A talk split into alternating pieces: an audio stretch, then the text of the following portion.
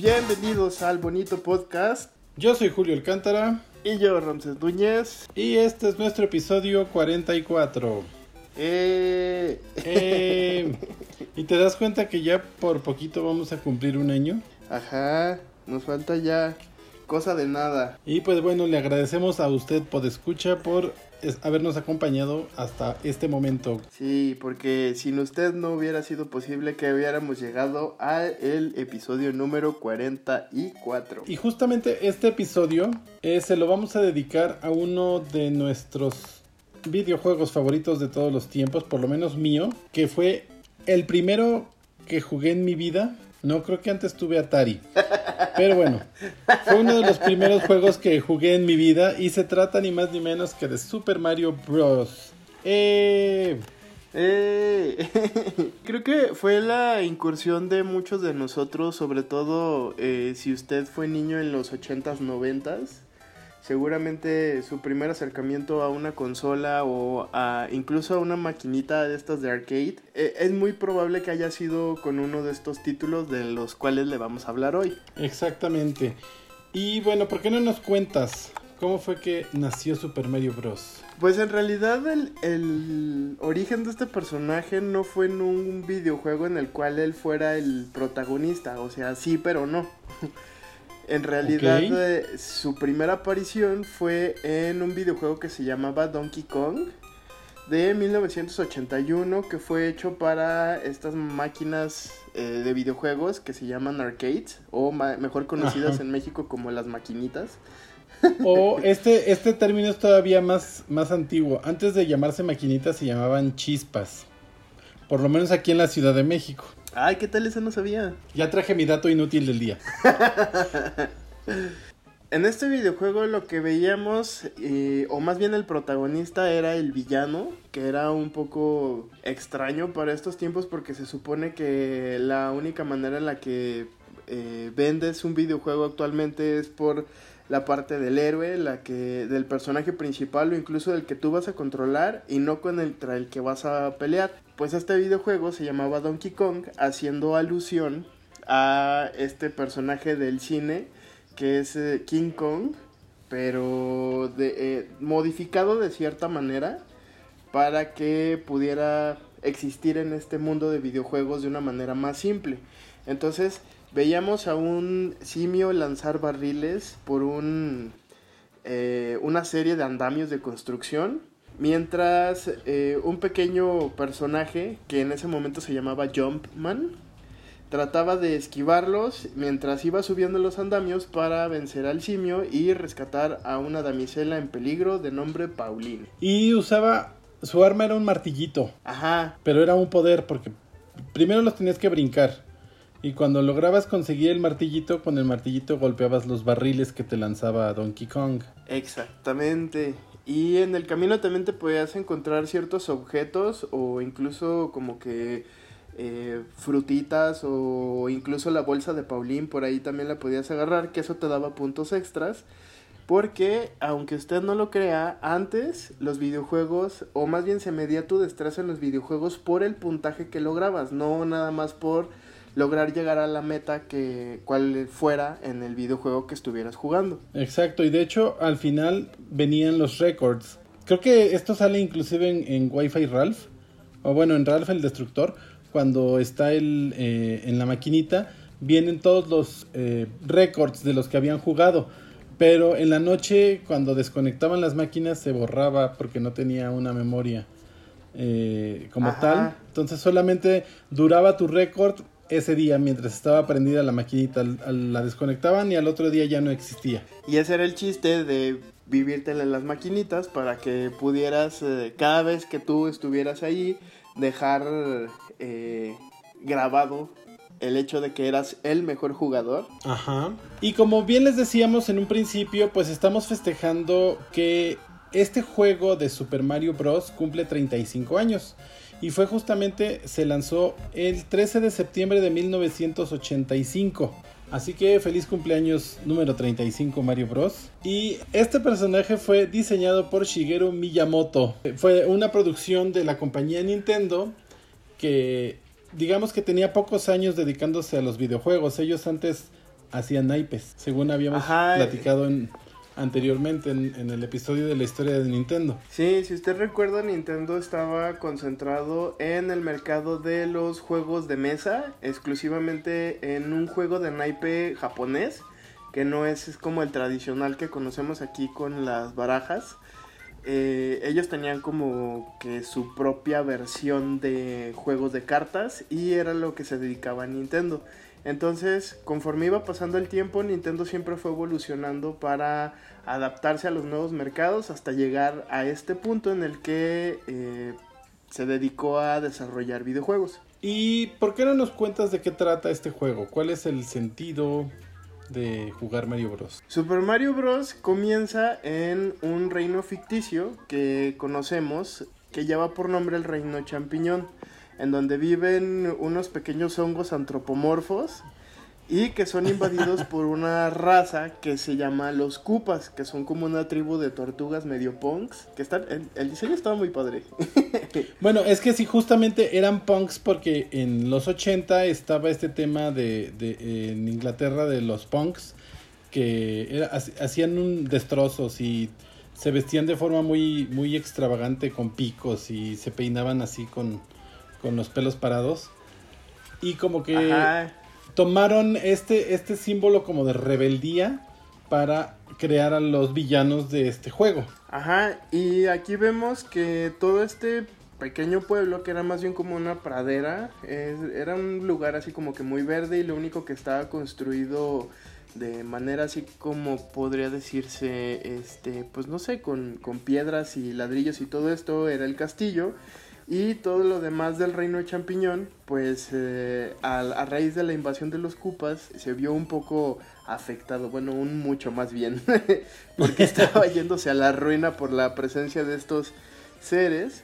Y la única que podía deshacer todo esto, porque aparte de los Cupas utilizaban una especie de magia para destruir cosas, entonces, la única que tenía la capacidad de, de deshacer todo este, ajá, era la princesa Peach que es la hija del rey champiñón. Para tener como un poco más de contexto, este reino champiñón era como la pradera de los Teletubbies. Y cuando llegaron los Cupas, eh, lo transformaron como en. lo llenaron de ladrillos y de estos bloques, que era justamente lo que destruía Mario Bros. Para ir eh, regresando todo a la normalidad. Ajá, y justamente para evitar que la princesa regresara como que todo a la normalidad, eh, es capturada por el rey Tortuga Koopa, que en este caso es eh, nuestro enemigo a vencer y uno de los villanos más reconocidos en los videojuegos. Y no es nada más y nada menos que... Bowser. Exactamente. y aquí es donde entra nuestro plomero favorito, que lleva por nombre Mario, que es un humano residente en el reino champiñón. Entonces cuando él escucha el llamado de la princesa porque la están secuestrando, junto a su hermano Luigi se disponen a rescatarla. ¿Y cómo es que Mario es un humano viviendo en el reino champiñón? ¿Tenemos explicación de esto o nomás porque sí? Pues en realidad nunca se nos explica porque si bien todos los súbditos y todos los habitantes del reino champiñón son justo como ya decíamos champiñones antropomorfos, tanto el rey como la princesa y los plomeros, que son Mario y Luigi, son humanos. Entonces, no sé bien de dónde salió la idea o cuál es la justificación de que ellos estén ahí, pero pues existen ahí. Ok.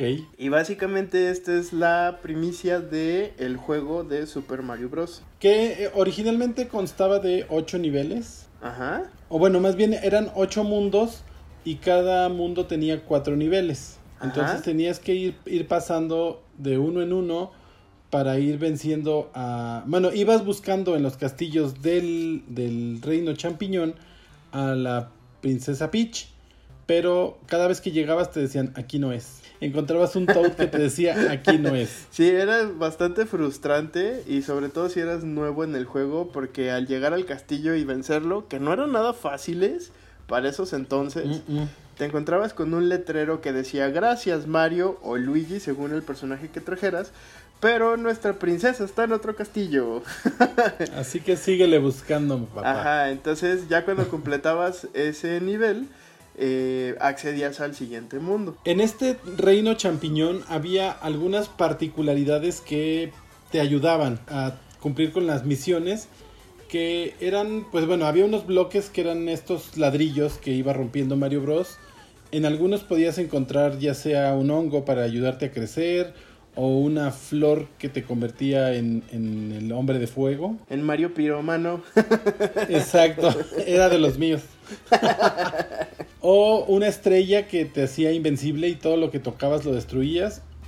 Y a lo largo de todo el juego ibas encontrando monedas que cada vez que juntabas 100 monedas te daba una vida, lo cual era muy preciado porque solamente tenías tres vidas para terminar los ocho niveles. Ajá, y sobre todo por cada moneda que agarraras o por cada ítem o artículo que te encontraras, te iba sumando puntos a todo tu, a tu puntaje total. eh, y eso era lo importante. Por eso había gente que, que se dedicaba a destruir todos y cada uno de los bloques que se iba encontrando y agarrando absolutamente todos y cada uno de los artículos que, que iban saliendo a lo largo del juego. Exactamente, también había otros bloques donde salían unas plantas que se llamaban beanstalk, que eran como unas enredaderas que crecían hacia el cielo y te hacían llegar a las nubes. Y ahí continuar tu aventura de, de recolectar monedas mientras buscabas a la princesa Peach, que no estaba en este castillo, sino en el siguiente. Ajá.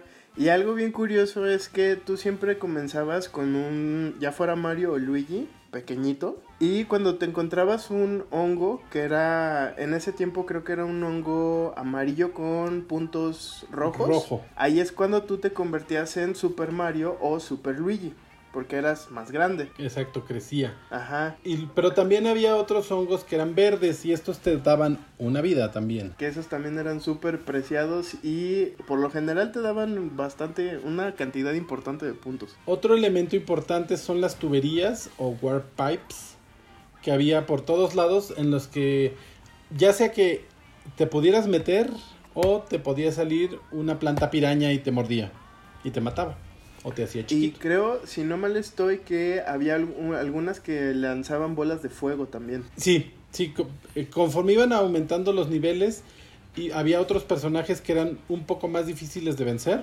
Porque los primeros, eh, los Wumpas, que eran como estos búhos chiquitos, no sé qué animal sean, pero yo siempre les vi forma de búho. eh, los, los pisabas y ya, los matabas. Pero después te salían tortugas que, si bien sí las podías pisar, se quedaba el caparazón y si no te deshacías del caparazón volvía a salir la tortuga y te seguía atacando. O posteriormente había este, uno es- un- una especie como de armadillos pero con púas, igual te, te hacían daño y no los podías pisar por lo mismo. ¿Qué otro, ¿Qué otro animal había? Había otros armadillos que no tenían picos, que eran negros. Y luego también encontramos unas tortugas que eran como jugadores de fútbol americano, una cosa así que lanzaban eh, como martillos, una cosa así. Yo fíjate que esas supe que eran tortugas hasta el Super Mario Bros 3. Yo pensé que eran changos. Parecían changos. Que lanzaban martillitos.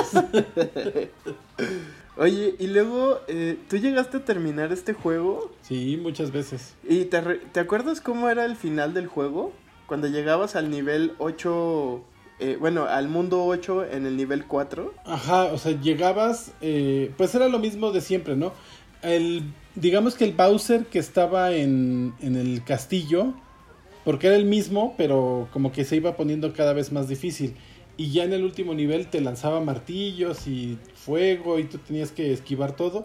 Si lo lograbas hacer, pasabas, lo tirabas a la lava y llegabas con la princesa Peach y ya, pues ahora sí me encontraste. Entonces ya, llegas, llegabas al final y volví a empezar. Nada más que con otro grado de dificultad. Ay, ¿qué tal? Y ya, esa era toda la, la recompensa. Pero también eh, recuerdo mucho que había como ciertas cosas que eran como... Había pasadizos secretos. Entonces brincabas, te podías brincar del, en el nivel 1-2, más bien en el mundo 1, nivel 2, llegabas a una parte donde había unas tuberías y te podías de ahí saltar al mundo 2, al 3 o el 4. Y luego en el, en el nivel, eh, en el mundo 4, nivel 2, encontrabas otra tubería que te, eh, que te ayudaba a saltar a los mundos 6, 7 u 8. No sé si te acuerdas de eso. Ajá, sí, de eso sí me acuerdo, pero la verdad es que yo prefería no utilizar esos es que no eran bugs, eran más bien como trucos para avanzar en el juego porque a mí me gustaba justamente esto de ir explorando todo el mundo e ir viendo todos los enemigos posibles que salían y todo. Porque Zelda. Entonces para mí eso era lo divertido. sí, es que yo soy más de juegos de RPG, entonces, eh, y, y, de explorar y todo esto, entonces... Eh, sí, uno de los enemigos más importantes que yo tenía en este tipo de juegos era el reloj del tiempo. Así es, y, y sobre todo que Posteriormente se iban haciendo como retos, ¿no? O sea, encontrar todas las monedas, eh, todo lo que hubiera por ahí escondido, saber sacar. Había un nivel donde incluso, inclusive podías eh, conseguir 99 vidas para que pudieras seguir jugando por horas y horas. Esto ocurría en el mundo 3, nivel 1.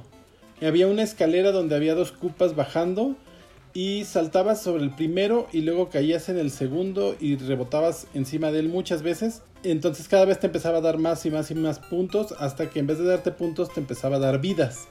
Y entre más brincaras, más vidas te iba dando con el límite de 99. Ay, ¿qué tal? Ese truco no me lo sabía. Lo, voy a aplicar la próxima vez que juegue Super Mario Bros. sí, ese era legendario porque es, era complicado Digo, ahorita ya si uno lo ve los juegos que jugamos hoy en día y ve Super Mario Bros, pues dice esto es para bebés. Pero en aquel entonces, pues apenas estábamos con estas incipientes prácticas mejorando nuestras habilidades. Y hacerlo era, era complicado. De hecho, ahora que este juego está disponible en Nintendo Switch, lo he intentado hacer y no he podido sacar las 99 vidas. Aunque ni te creas que es tan, tan fácil para las generaciones de ahora.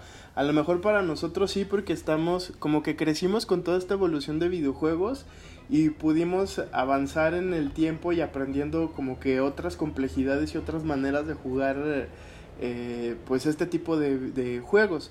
Pero si tú le pones a un chavito que sus primeros juegos fueron, no sé, de la generación pasada de, de consolas, eh, te apuesta que va a ser como que la cosa más complicada del mundo tratar de manejar un Mario en 2D con esa precariedad de, de movimientos que tiene porque están acostumbrados a algo un poco más complejo. Pues sí, ya los juegos son otra cosa, ¿no? O sea, para empezar, creo que desde el ¿qué fue el, el, Super Nintendo donde ya empezó a haber como interacción en 3D, cambió la forma de jugar. Ajá. Aunque seguía siendo similar, pero bueno, ya este elemento de la tercera dimensión añadía un campo más hacia donde explorar en los juegos. Y bueno, con los que ahora jugamos, que creo que ya hay mundos infinitos donde son los mundos son más grandes que nuestro planeta. Ay, sí, de repente, sobre todo en el Mario Maker, te encuentras cada cosa tan loca que solamente tiene una posibilidad de que lo puedas pasar al final y, y cosas así como que muy circunstanciales para avanzar en el nivel y, no, son una, es una locura. La gente está loca. Pero creo que no podemos eh, seguir hablando de este videojuego sin mi parte favorita y se los he repetido en un montón de ocasiones que es la banda sonora. Ah, era increíble la banda sonora en, en 8 bits. Sí, porque aparte era una cosa increíble porque sobre todo el tipo de música para empezar era un jazz, el que escuchábamos en la canción eh, principal o la melodía principal que lleva por nombre Overworld. Esta, esta, la música del juego es obra de Koji Kondo. Ajá, que de hecho también gracias a él tenemos un soundtrack increíble de, de uno de mis videojuegos favoritos también, que es The Legend of Zelda. Estuvo a cargo de él también.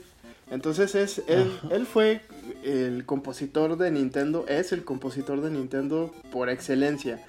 Y me parece un, un acierto y algo súper valioso de que hubiera metido un género como el jazz en un videojuego para niños porque eh, hacía que fuera muy sencillo hacer clic con este género que es tan complicado a esa corta edad o incluso si no eres como que muy fan de este tipo de música, al menos hay una canción que puedes disfrutar de este género y es gracias a Koji Kondo.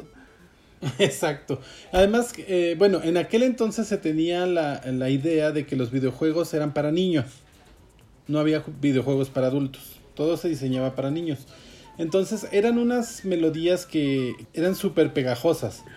Y además te, te como que te clavaban más en el juego, ¿no? Esta, esta primera, la del Overworld, que era la principal, ¿no? Cada vez que estabas en un, en un nivel que era en el mundo exterior, tenía esta melodía que es un jazz latino. Eh, lo padre del trabajo de Koji Kondo es que justamente toda la música que compone está diseñada para que tú te puedas concentrar y te ayude a pasar eh, eh, los niveles o lo que sea que estés sorteando en el juego. Entonces es no solamente es una canción puesta al azar o algo que combinara con el fondo o que le diera personalidad al juego, sino que eran melodías que, que simplemente hacía que tu nivel de concentración fuera más agudo o más laxo según el punto en el que estuvieras en el juego. Uno de los ejemplos más claros es justo cuando pasabas a estos niveles eh, subterráneos, que seguía siendo una música medio de jazz, pero ya era un poco más, eh, eh, pues más simple o más minimalista el más minimalista. Ajá lo cual te hacía estar como que un poco más alerta, pero eh, te, hacía sentir como que en un punto en el que sí podía ser un poco más complejo que lo de arriba, o simplemente te avisaba que ibas a encontrarte cosas o situaciones muy distintas a las que tenías en la parte de arriba. Y una de mis favoritas es eh, eh, cuando pasabas a la parte submarina, que cambiaba totalmente el mood. es la mejor de todas. Sí, porque pasabas de un jazz a un vals, eh, el cual te daba como que esta paz y este, como que, ay, qué bonito y todo, a pesar de que el nivel era una pesadilla. Creo que Ajá, eran horribles. logra contrarrestar bastante bien el estrés que sufría uno abajo del agua. Y no me van a dejar mentir todos los que jugaron estos niveles. Eran los niveles en donde uno estaba más. Y la, y la última melodía era la de las fortalezas. Cuando llegabas a los castillos a, pelear con los, con los Bowsers, sonaba también una, una melodía diferente. Ajá. Que era, esa era como más de misterio. Sí, que era justamente dándote esta eh, mood de castillo embrujado o de eh, de calabozo, una cosa muy así, y, y, te, hacía como que decir, ok, voy a llegar al nivel más difícil de todo este mundo. Y la música me está anunciando que va a estar casi imposible. Y entonces creo que incluso la banda sonora hasta te, ayudaba a, disfrutar más las victorias que llegabas a tener en el juego. Exacto. Fíjate que yo a veces eh, yo soy de los que no puedo jugar un videojuego sin el sonido no puedo. O sea, me hace falta para concentrarme o para adentrarme en el, en el juego la, la banda sonora. Y eso en especial con este, con Mario Bros. Porque me acuerdo que a veces lo quería yo jugar en silencio porque jugaba a escondidas de mis papás y no podía. me iba muy mal. Sí. Porque a veces inclusive hasta el oído te hacía eh, como saber en qué momento tenías que saltar para lograr los saltos largos o cosas por el estilo, no sé. No sé, o a lo mejor yo lo asociaba así. No, creo que es una, algo muy, muy bien descrito y muy generalizado porque de hecho también justo con el beat de la música, yo me acuerdo mucho que era con lo que yo me guiaba para poder pasar el nivel. Y por ejemplo, justo en lo de los saltos, había unos que iban a contratiempo de la música y eso me hacía más fácil a mí pasar el nivel a que si lo jugaba sin música que era una total pesadilla. Entonces, hasta cierto punto creo que Koji Kondo hizo un excelente trabajo porque, te digo, o sea, te ayudaba a, que pudieras pasar el juego, ya sea motivándote o incluso hasta dándote las pistas de dónde tenías o hacia dónde tenías que moverte. Exactamente. Y bueno, también había algunas cositas por ahí escondidas que en el, en el mundo 1, eh, nivel 2, había una tubería en la que tú hacías como un salto extraño, atravesabas la pared y en vez de que te cambiaras al mundo 5, te mandaba al mundo que se conoce como menos 1. Ay, es que cierto. es el minus world. Ajá. La verdad es que nunca lo, yo nunca lo logré hacer. Entonces no sé si, si, si tú sí lo lograste. Sí, yo sí lo llegué a lograr un par de veces nada más, pero fue ahora sí que pura chiripa. Luego había otro que también es el, el, el minus 2, en este nivel 2 este, salía Chip Chips, pero estaba fuera de lugar. Que Chip Chips es el pescadito Ajá. que estaba en los que te encontrabas en los niveles acuáticos.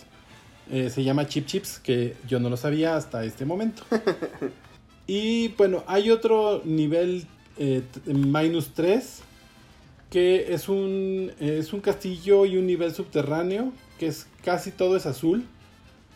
Y hay un nivel adicional 4, pero ese no se puede pasar, ya que solo eh, es un game over y pasas a otro mundo. Y por ahí cuenta la leyenda que existe un nivel 9 en Mario Bros. Pero solamente lo puedes hacer hackeando el juego. No lo haga. Ahora, como bien les decíamos, este juego fue originalmente lanzado el 13 de septiembre de 1985 en Japón. Hago esa aclaración. Fue solo en Japón. Y era para la eh, consola que se conocía como Nintendo Family Computer o Famicom. Que esa creo que no nos llegó a nosotros, ¿o sí? No, la versión del Famicom eh, fue la primera eh, consola de Nintendo, pero la que llegó a Estados Unidos o América y, posteriormente a todo el mundo fue el Nintendo Entertainment, Entertainment System. Esto fue porque eh, al momento de tratar de introducir la consola, eh, o bueno, más bien antes de introducir la consola se hizo un pequeño estudio de mercado y se llegó a la conclusión de que tanto los colores como la forma que tenía la, el Famicom no iban a ser lo suficientemente atractivo para el mercado eh, norteamericano o europeo. Ajá, porque era una consola roja. Ajá. Y tenía como que acabados muy de mueble de, de mamá. Sí, era, era blanca con rojo y, y los controles tenían dorado. Entonces decidieron hacer un rediseño. Eh, que el primero estaba así súper bonito, pero era demasiado caro hacerlo, que parece como un PlayStation 2. Y luego después Japón les dijo, no, necesitamos que si va a ser un producto para niños, sea como esto. Y sacaron una lonchera. Sí parecía una lonchera el, el NES. Eh, pero además el diseño que tenía era como, no sé, me remitía como a los autos deportivos de los 80. eh, Con unas líneas como muy, muy, este, muy definidas. Los controles eh, de este dorado chistoso que tenían pasaron a un control negro con rojo y gris. Que eran los colores de la consola.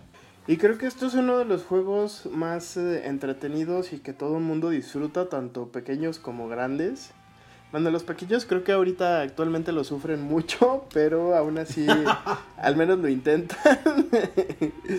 y tuvo un montón de remakes y ports, etcétera, y actualmente lo podemos encontrar en la generación eh, actual de Nintendo, que es el Nintendo Switch, Switch. en la consola virtual. Y Si usted es el, el afortunado portador de una cuenta de Nintendo Switch Online, eh, puede jugar por tiempo limitado el Super Mario All Stars, en donde viene este juego. Eh, también eh, en esta edición mini que se hizo del NES, ahí viene incluido este juego también. Ay, es cierto, también tuvimos una versión pequeña. Algo muy importante en los 80 es que como este mercado de, de, de los videojuegos era muy incipiente, pues este juego no tenía como un género definido, eh, era gender fluid. Sí, porque originalmente lo, lo colocaron en el género de aventuras, que pues en ese momento se definía por juegos que eh, tenían mundos y un desplazamiento con un personaje, pues así como, como lo vemos en Mario, que era como que eh, no tan tridimensional y que solamente iba sorteando algunos obstáculos. Y posteriormente, eh, pues esta, esta definición como que no encajaba mucho con el juego, porque en aquel entonces había otros juegos que sí eran de aventuras, pero eran, no sé si menos caricaturescos, porque este, eh, este juego era como, como muy para niños, Super Mario Bros. Entonces eh, la prensa le cambió, eh, bueno, creó un género que se llamaba Adventure Arcade o aventura de arcade. Y después se convirtió este género en Action Arcade. Para finalmente bautizarlo con el nombre, al- o sea, hablando del género, como un juego de plataforma. Que en retrospectiva, pues eh, fue como que el- en realidad la, la descripción más acertada de lo que era un Super Mario Bros. Exactamente, y, y bueno, a partir de ahí existió como género y ya hay varios juegos que entran en esta categoría. Ajá, y y justamente todo el género de plataformas, todos los juegos que caigan en este género de plataformas, le deben su existencia básicamente a Super Mario Bros. Eh, como todos sabemos, y si no lo sabe hoy se va a enterar, este juego ha tenido muchas secuelas. Muchas, muchas, muchas. Eh, Mario ha existido además en otros juegos, pero esos van aparte. Secuelas de Super Mario Bros. A ver, cuéntanos cuáles hay. La primera secuela que tuvo el eh, Super Mario Bros. fue exclusiva para Japón y llevó por nombre The Lost Levels. ¿Qué tal? Y decidieron no, no sacarla en el resto del mundo porque estaba muy difícil. Ajá, entonces como que nada más eh, fue de vamos a ver cómo funciona y ya decidimos qué hacemos con este juego. Entonces eh, hasta ese momento, que fue en 1986, se quedó solamente para Japón. Ahí fue donde apareció el primer eh, champiñón venenoso. Ay, sí, que era el moradito. De hecho, Ajá. eh, pasó algo súper curioso hace unos días que estábamos jugando yo y unos amigos que, eh, pues obviamente todo el mundo jugó estos juegos, pero fue como que cuando salió el honguito es así de, ah, ¿por qué es morado? Ah, quién sabe, agárralo, lo necesitamos. Y yo así de, no, vas a morir. y ya una vez que sucedió todo eso, fue como que de, ah, claro, había champiñones venenosos. ¿Cómo pudimos Exacto. olvidarlo? Y es que en realidad creo que los volvieron a retomar hasta, hasta los Mario Party, si no mal estoy, porque ya no volvieron a aparecer en la franquicia. Exactamente, sí, aparece hasta Mario Party.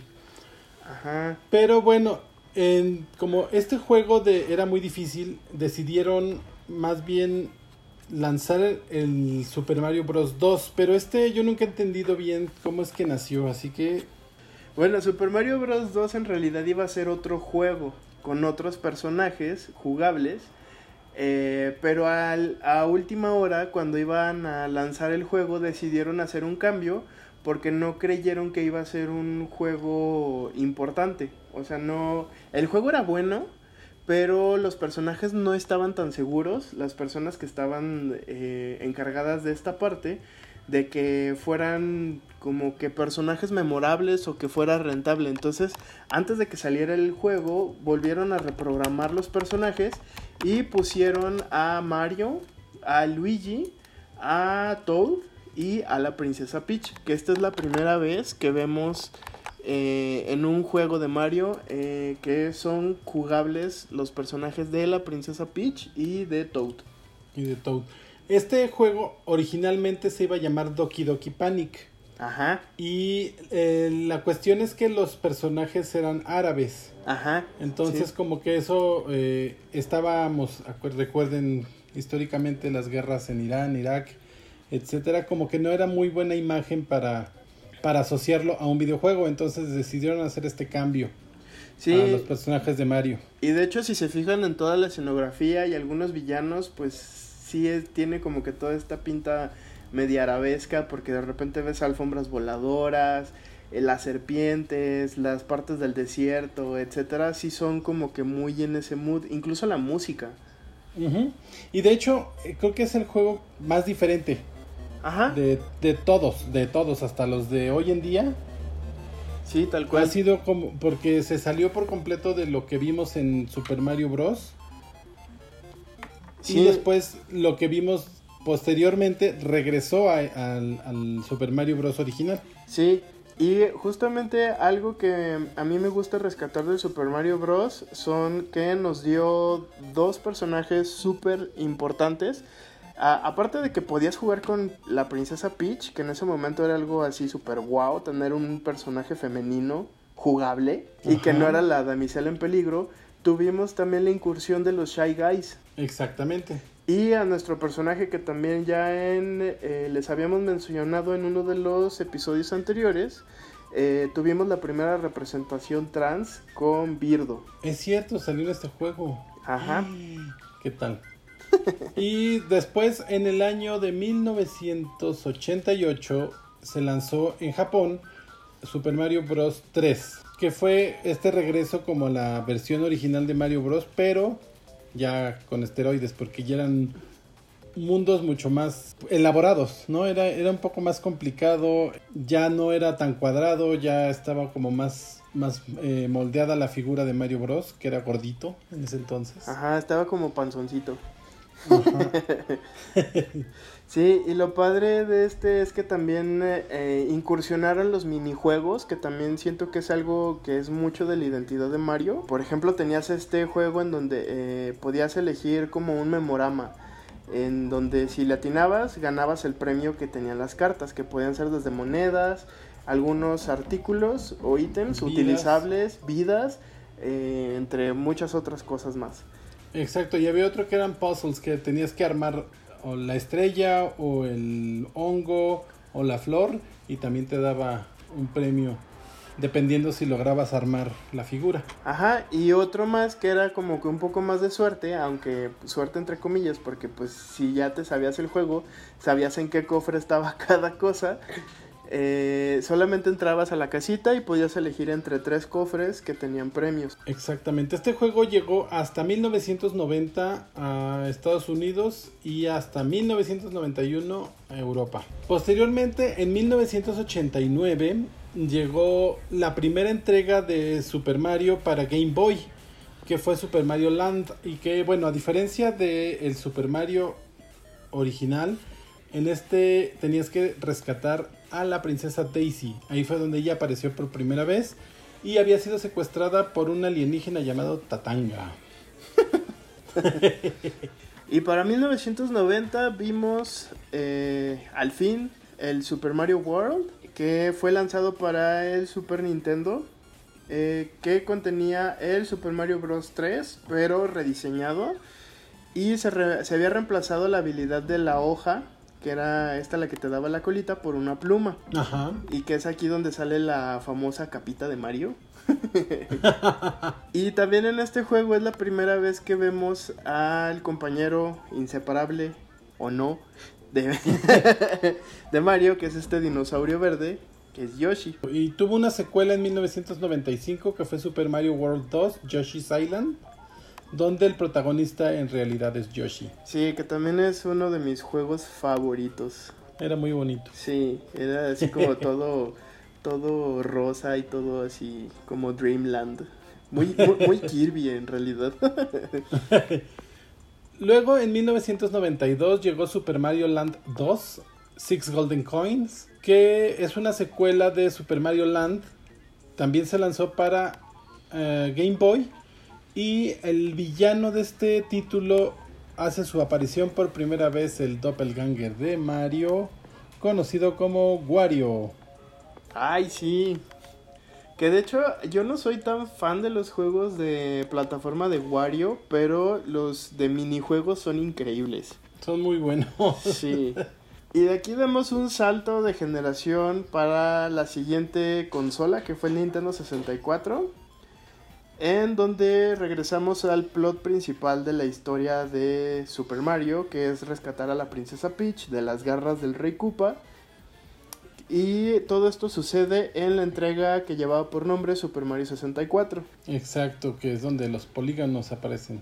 En los videojuegos. Y de hecho fue de los primeros videojuegos que también ya lo habíamos mencionado anteriormente, que nos dan este 3D para explorar libremente, bueno, entre comillas, libremente toda la zona. Fue el primer juego en 3D de la serie de Mario. Ajá. En el año 2002 apareció eh, la nueva consola de, de Nintendo, que fue el GameCube. Y con esto nos llegó Super Mario Sunshine, que era un juego en 3D, también de Mario, donde el escenario es maravilloso porque es la, la isla del Delfino. E, e, este para mí es creo que el más bonito de todos los Super Mario que ha existido. Y bueno, aquí Peach es secuestrada por Shadow Mario que en realidad es el hijo del rey Koopa, pero eso lo descubrimos después. Spoiler alert. Gracias. sí. Bueno, spoiler alert, 20 años después ya no cuenta. Sí, pero para mí creo que Super Mario Sunshine es mi juego de Mario favorito de todos los que han existido, porque aparte cambió y revolucionó, como es costumbre en, en Nintendo, la manera de jugar con Mario. Teníamos una herramienta en la que nos permitía eh, disparar, la que nos permitía de cierta manera volar o mantenernos flotando en el, en el aire. Era, era un juego en realidad novedoso y me gustó. Me, ajá, me gustó mucho ese giro que le dieron. Sí, estuvo muy padre. La verdad, eh, también coincido en que es el, el, juego más bonito que he habido, el mejor de Mario, de esta serie de Super Mario. Así que ahora va a regresar, ¿no? También en este Super Mario All Stars 3D. Ajá. Que de hecho yo estoy un poco triste por lo que sucedió con ese juego, pero lo comentamos más adelante.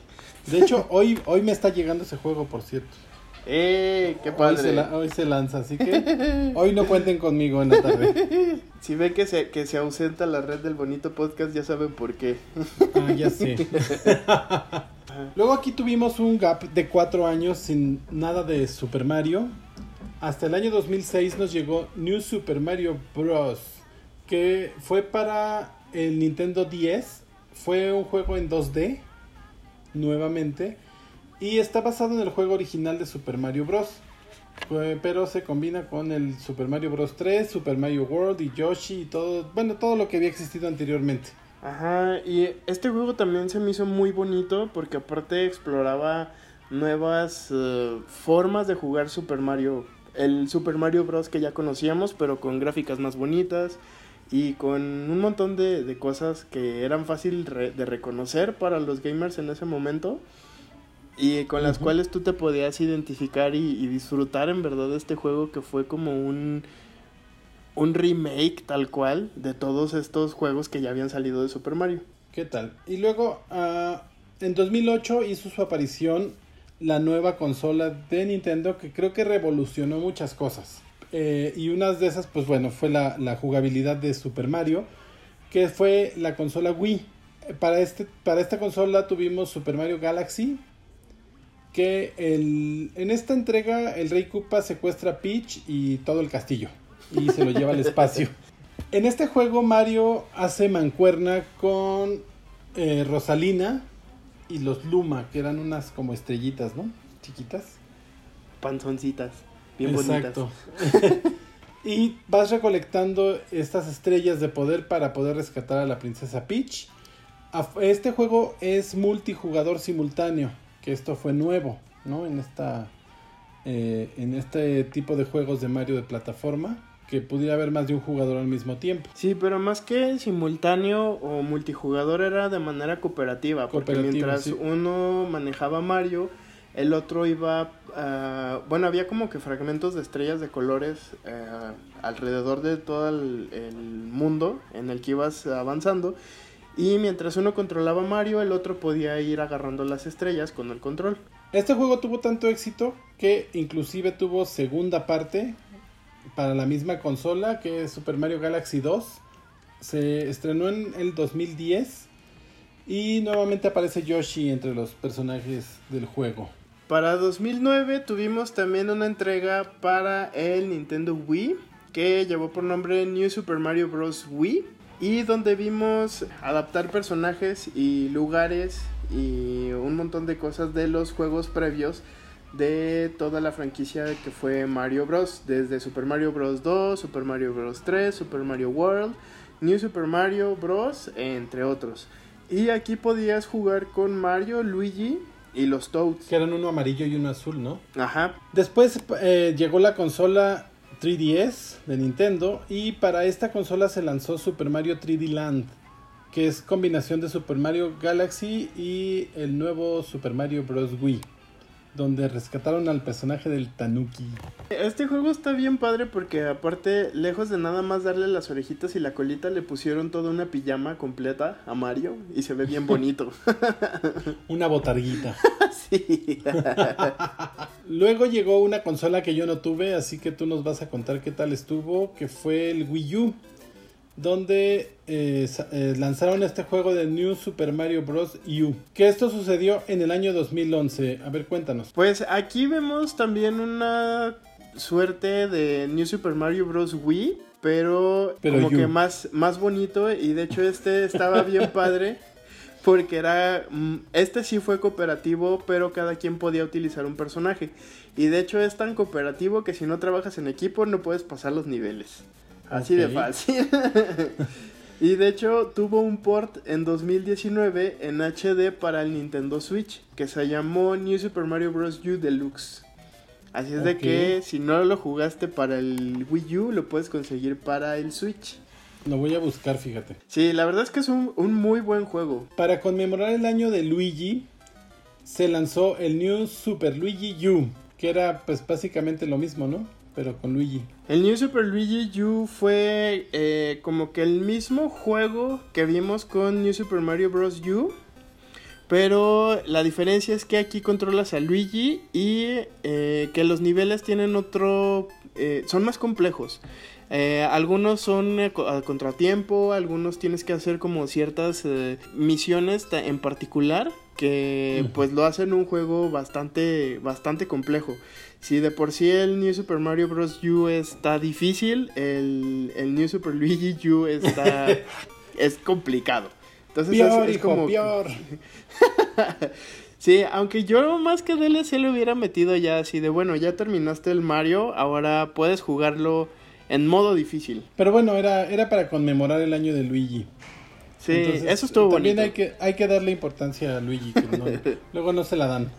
Posteriormente, en el año 2011, eh, salió Super Mario 3D World para la consola Nintendo 3DS, que básicamente pues juntaba Super Mario 3D Land y Super Mario 3D World. Sí, justo era más o menos lo que, lo que tenías en el 3DS pero en grande. O sea, el del 3DS era como que un formato muy austero y el del Wii U era un mundo así inmenso. Y de hecho está bastante complejo. También es, lo puedes jugar en, en modo cooperativo y está, está muy padre. También es un juego que yo disfruté mucho. Estuvimos a punto de terminarlo, pero accidentalmente borramos los datos. Entonces tuvimos que empezarlo de nuevo, pero está, ese es un juego que, que disfrutas. También ese tampoco lo jugué, así que igual por ahí lo, lo, trataré de conseguir. Y después viene uno de los juegos más entretenidos para muchísimos jugadores y que ya habíamos comentado anteriormente, que es Super Mario Maker. Exacto, esto fue en 2015 y fue para festejar los 30 años de Super Mario. Y creo que es el juego eh, más épico que han hecho porque inclusive los mismos jugadores pudieron crear sus niveles que están de locos. Yo creo que ni, ni los creadores de Nintendo pudieron haber hecho esos niveles tan difíciles. Sí, era como lo mencionaba hace ya un rato, que son niveles que solamente puedes resolver de manera circunstancial, así de si fallas un milisegundo, ya todo vale queso y ya no puedes pasar el nivel. y viene una segunda entrega de este juego, ¿no? Ajá, para, que fue para el, el Switch. Posteriormente, Mario hizo su llegada a los teléfonos móviles con Super Mario Run que fue lanzado para el iOS en diciembre de 2016 y para Android hasta marzo de 2017. En este, este, juego está un poco extraño porque el, nunca se deja de mover Mario, por eso se llama Mario Run. Siempre va caminando hacia la izquierda o la derecha y solamente lo puedes controlar eh, para realizar saltos, exactamente. Pero estuvo bonito, la verdad es que fue estuvo bonito verlo para fue bonito tenerlo en nuestros celulares. Sí, porque creo que hasta este momento no había habido una manera en la que Mario llegara a los dispositivos móviles. Digo, habíamos visto ports, etcétera, pero nada como un juego dedicado solamente para el celular. Exclusivo, así es. Ajá. Sí, es muy entretenido y también me ha consumido bastantes horas de juego, pero está padre. y bueno, la última versión que nos llegó de Super Mario fue en el año 2017 junto con la nueva consola de Nintendo, Nintendo Switch, que es Super Mario Odyssey, que es el juego número 19 de esta saga. Y bueno, aquí vemos a Mario que viaja a través de varios mundos a, a bordo de una nave que es como un barquito, más que una nave espacial, es como un barquito que se llama la Odyssey. Eh, básicamente es el mismo plot, vamos a rescatar a la princesa Peach de Bowser, pero aquí sucede algo bien curioso, bueno, dos, dos situaciones que me gustaron mucho. La primera es que tenemos el primer tema de Super Mario cantado. Ajá, padrísimo.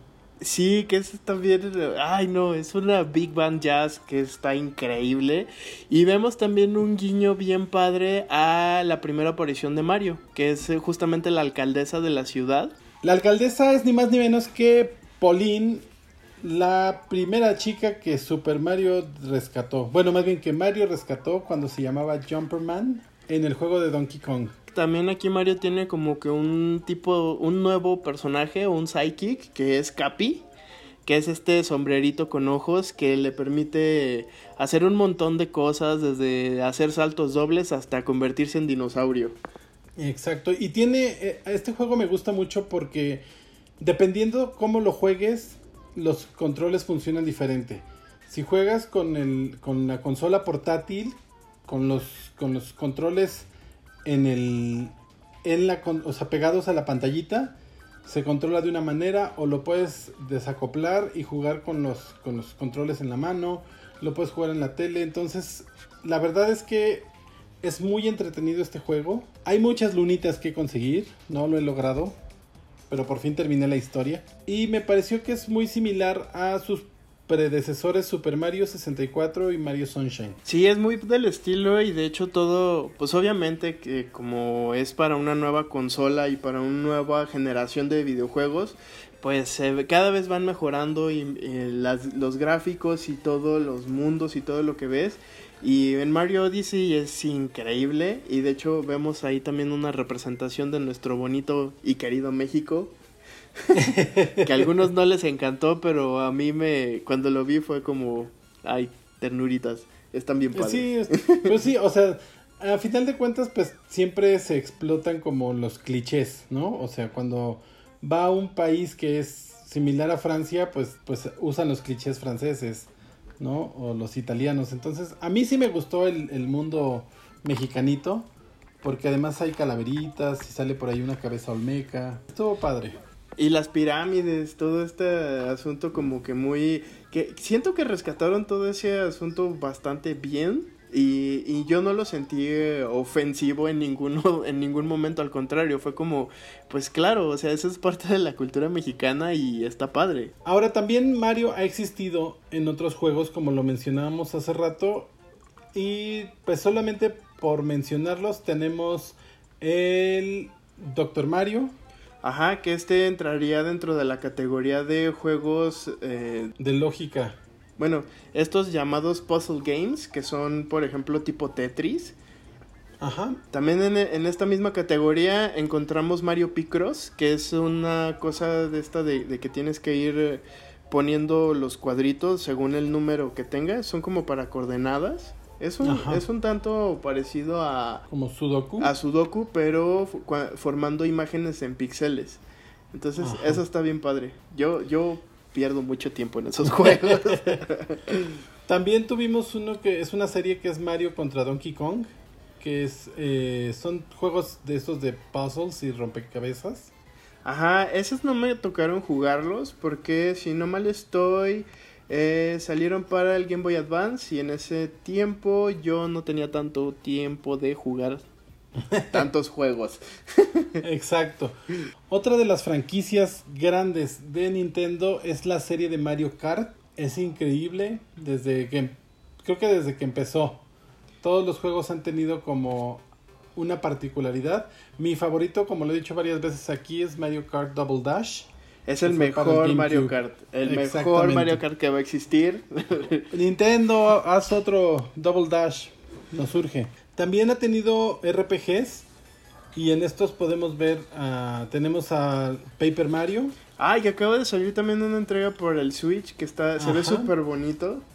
Que son muñequitos de origami. Luego tenemos eh, la serie de Mario y Luigi. Ay, esa sí la jugué, es buenísima. Los parties, los Super Mario Party también están increíbles. Pero eso es, eso solamente cuando tienes a más de a cuatro personas o más según ah, sí, por supuesto, sí. Sí, porque yo como soy un tanto un jugador muy solitario, entonces, para mí no son un... es que de verdad cuando juego los... Eh, la, la mayoría parte del tiempo que juego videojuegos, pues estoy yo solito. Entonces es un poco complicado. Este poder disfrutar un Mario Party yo solo. Pero sí son padres, hemos, le hemos pasado bien jugando Mario Party. Ah, no, sí, sí. Y otros que han tenido muchas versiones han sido los videojuegos de deportes, que hemos visto a Mario jugar tenis, jugar golf, béisbol, eh, fútbol. Ay, Mario Strikers era muy bueno. Ah, más o menos. Ah, ya me gustaba mucho. Creo que es el único juego de fútbol que he disfrutado así.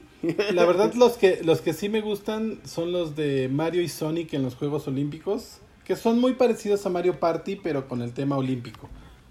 Por cierto, si tiene usted el de las. el último que salió para Nintendo Switch, que fue el de Tokio, guárdelo porque va a valer mucho. O espere los Juegos Olímpicos 2021. Exacto. y les van a aplicar las de Barbie Malibu. solo, solo le cambiaron el 1.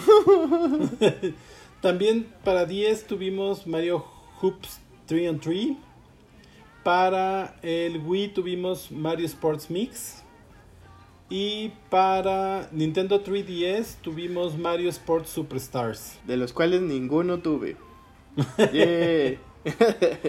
Luego en la década de los 90 tuvimos eh, un juego educativo de Mario Bros. Que servía eh, para aprender de mecanografía, matemáticas, historia, etcétera.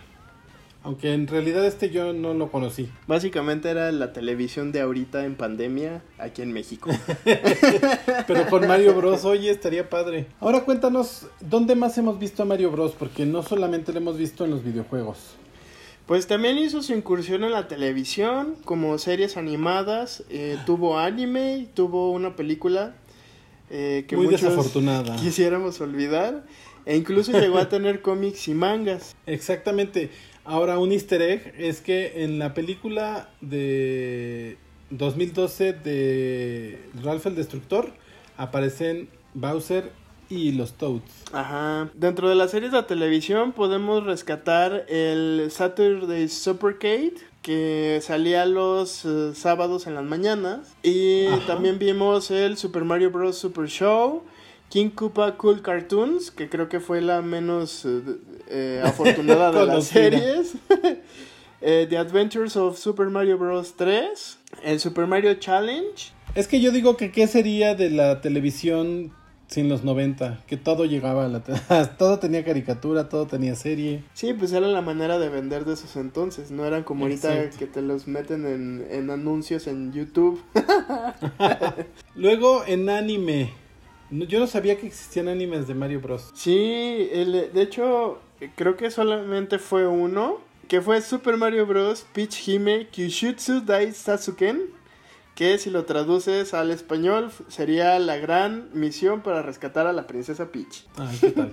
Qué bonito. Eh, esto lo vimos en 1986 y eh, pues al parecer tampoco le fue muy bien porque estuvo al aire muy poquito tiempo y tuvo solamente una, una ova, que es estos capítulos especiales con un poquito más de producción y se acabó. También en, en el año 1995 llegó un pequeño eh, corto educativo de 18 minutos que se llamaba Mario Kirby Masterpiece Video pero esto solamente fue exclusivo para Japón, ya que el propósito del video era enseñar a los niños los kanjis. Ay, creo que me lo voy a conseguir.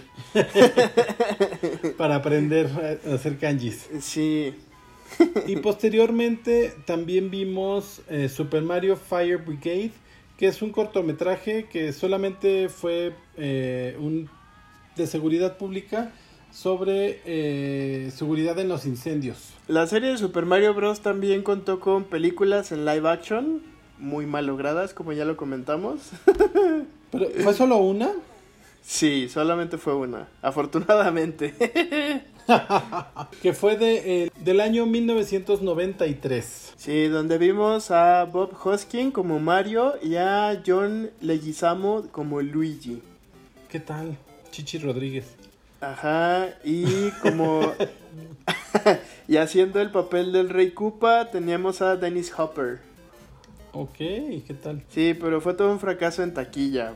Ajá, también eh, Donkey Kong aparece en la película Arcade, que también es muy mala, por cierto. Hacen un cameo de, de la de, de este videojuego donde creo que Adam Sandler toma el papel del Jumpman. Ajá.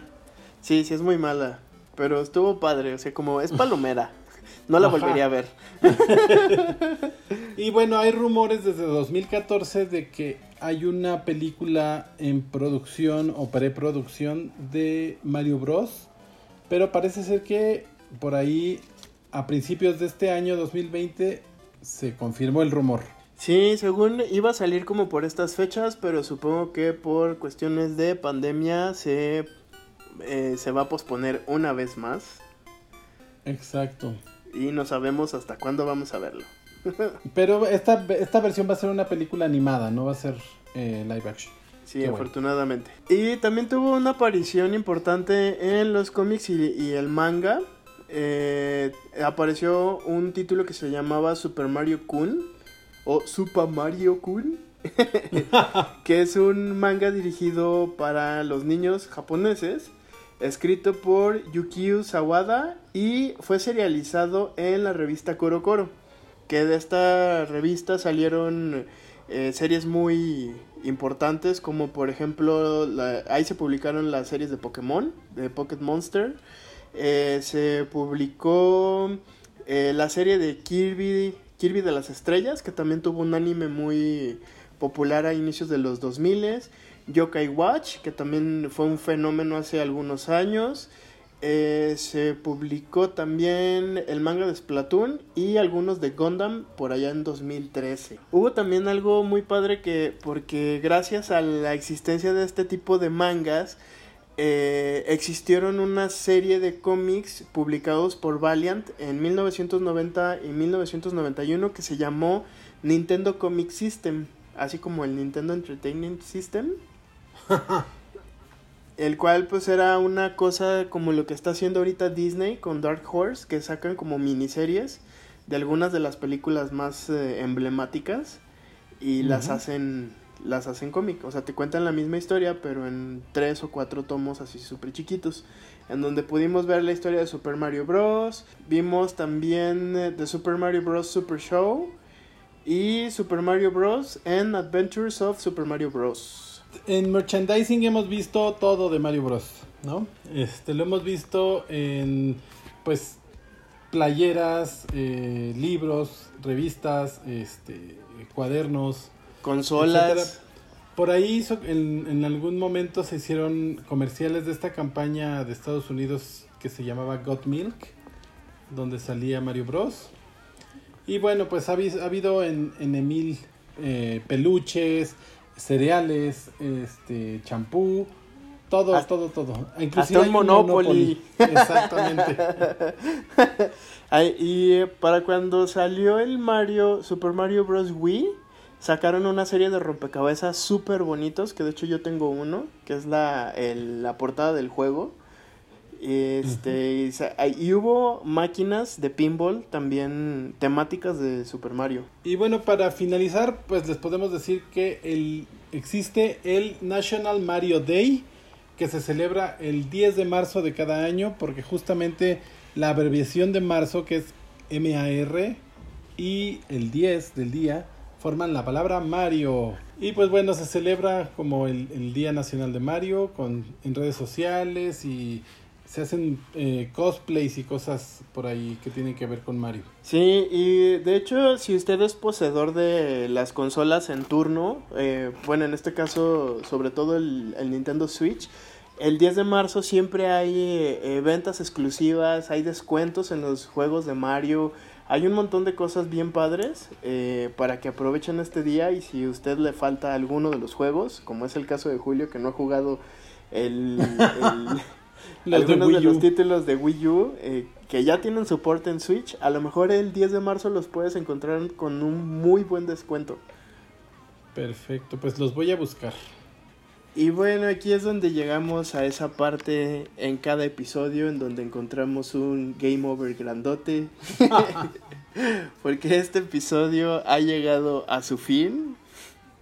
Esperamos de todo corazón que les haya gustado toda esta eh, investigación que hicimos acerca de la historia de Mario, que eh, como ya lo comentamos a lo largo de todo este episodio, el 13 de septiembre cumplió 35 años y es por eso que tenemos este capítulo especial de este personaje tan querido para, por todos los gamers.